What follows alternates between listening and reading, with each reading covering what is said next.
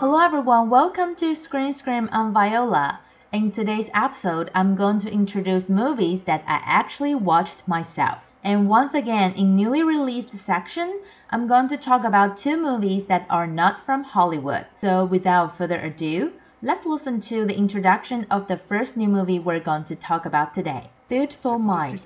Two men with vastly different life stories and personalities embark on a hearse heading south of France.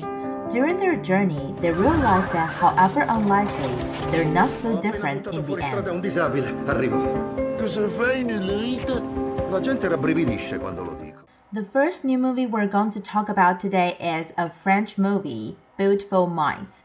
When it was released in France, it ranked number one at the box office. The story is based on the friendship between the only handicapped philosopher in the history and the director. This is the very first time that the real life experience is presented on the big screen. The movie was also written, directed, and acted by them both. The two protagonists are a mortician and a delivery service staff with cerebral palsy. It seems impossible for their lives to cross, but after a car accident, Louis, the mortician, hit Igor on his bicycle. They bump into each other because of this accident, and they accidentally embark on an adventure journey on Louis' hearse, taking a body to south of France. In the beginning of the movie, Louis is a pretty cold person, but eventually he learns how to cherish this new friend he just makes. And this unexpected friendship totally changes both of their lives. Of course, in the real world, the director is not a mortician. So actually, the reality was when the director saw a video of Alexander Jollien, who's already a pretty famous handicapped philosopher at the time.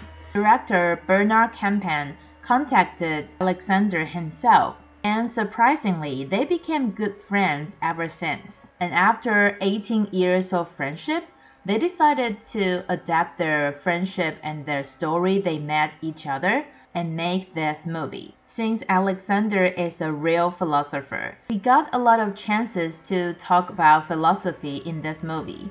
So if you like philosophy, you will probably find this movie very interesting. And even if you are not, this movie is a comedy, so you will be able to laugh out loud when you see what happened between Louis and Igor. It's not that kind of movie that will make you cry. I do love it a lot, though there are still some flaws. It's still a movie that you can enjoy. But the next movie we're going to talk about is going to make you cry. Well, I don't know about you, but at least I cried. Let's listen to the introduction. Last film show. When the magic of movies conquers nine-year young Samay's heart, he moves heaven and earth in pursuit of his 35mm dreams, unaware of heartbreaking times that await him.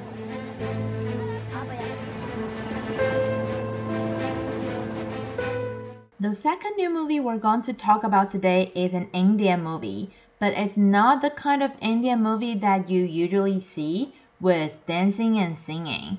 This is actually very deep and serious, and I actually cried. The movie is about the Indian director Pan Nalin's love to movies. I can tell you it's super touching. The movie tells the story with light, describing how the protagonist Samay sees everything as light and everything as a scenery compiled with light.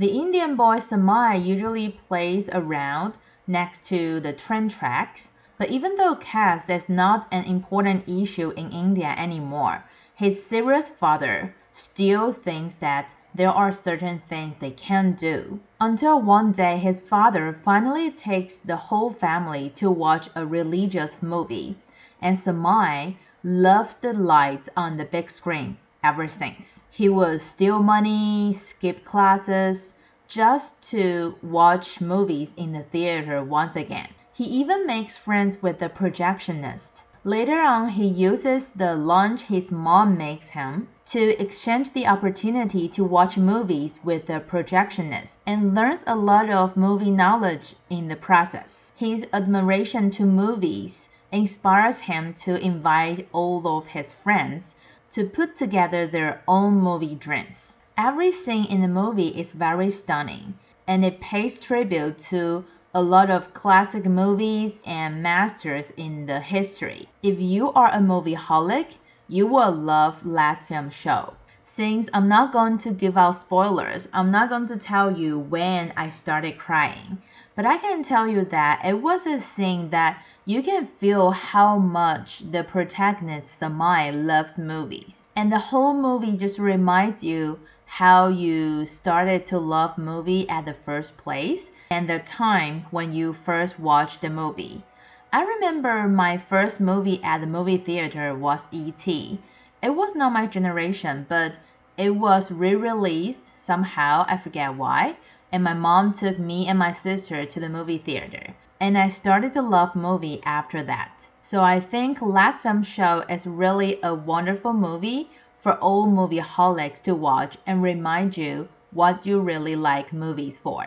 Before we move on to Top 007 and talk about movies that I have seen and I liked very much, let's review what we had from last week first. Top 3 Morbius. There were two top 2s last week Incantation and The Lost City. Top 1 was The Batman. There aren't many newcomers on the chart this week, but it's shuffled, so let's check it out.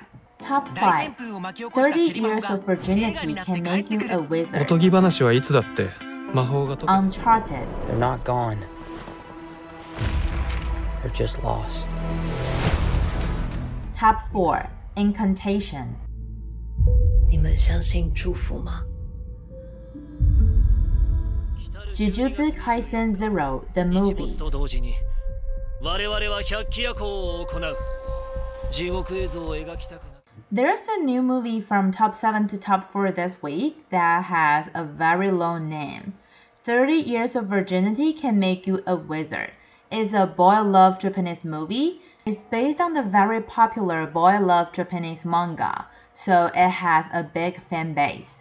It's also a comedy, so if you love boy love movies and you'd like to have a good laugh, maybe 30 Years of Virginity can make you a wizard as a good choice for you this weekend.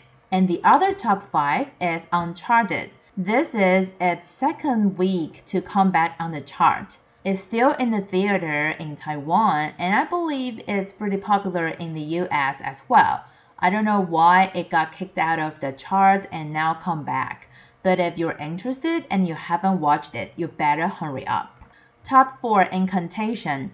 We already talked about it in the previous weeks for several times, and it was kicked out of top 3 to top 1 this week. I'm guessing that everyone who actually dares to watch it already watched it, and that's the reason why the box office is not so good like the previous weeks. But it's still a good movie, and if you love horror movies, this is the best choice for you recently because I don't see any. Oh, there are actually two more, but those are not good. So if you want to watch some horror movies, go check out Incantation. Last but not least, the other top four, Jujutsu Kaisen Zero the movie, also a comeback one. And the reason why it's back on the chart is because it has been causing a sensation in North America. So you can tell Japanese manga or Japanese anime are very popular in North America as well. See, two Japanese movies from top 7 to top 4 this week. But I have to say, top 3 to top 1 is all Hollywood's domain. Let's check it out. Top 3 The Batman. Fear is a tool. But when that light hits the sky, Top 2 Morbius. You need a doctor? I am a doctor. I should have died years ago. Top 1 The Lost City. Ladies and gentlemen, the world's sexiest cover model, Dash McMahon! You do know. Okay, there's some shuffle here, The Batman dropped from top 1 to top 3, but we've talked about it several weeks. Morbius ascended to top 2, and I talked about how bad it is last week. So, top 1, The Lost City, I went to watch it on Monday, and I want to talk about it in this episode. First of all, it's an adventure action comedy. If you want an adventure action comedy to be good, you need a villain. A villain is very crucial.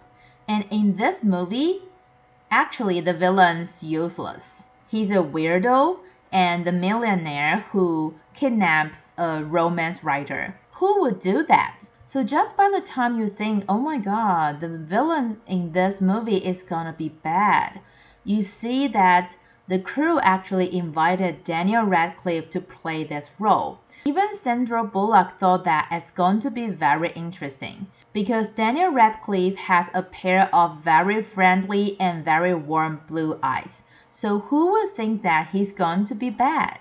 The crew even paid much attention on his style, including his costumes and his makeup and his hairstyle, making the villain look like someone walking out from a fashion magazine. On the other side, I think the key that The Lost City is actually funny is because Channing Tatum and Sandra Bullock this new group of co-stars on the big screen is super funny.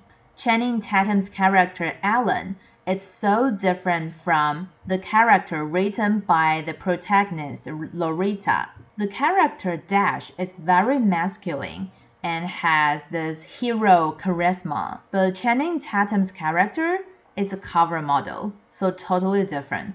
And that's how it's very funny. Sandra Bullock personally thinks that Channing Tatum is very humble and he knows how to tease himself, makes fun of himself, and is not arrogant at all. So he's very suitable to play this genuine character, Alan, just like playing himself. And last but not least, I want to mention that if you're someone who's debating whether to watch The Lost City for Brad Pitt, I highly recommend you to do it because I personally go watch The Lost City because of Brad Pitt. Trust me, his cameo, yes, even though it's just a cameo, is much longer than the one he did in Deadpool 2.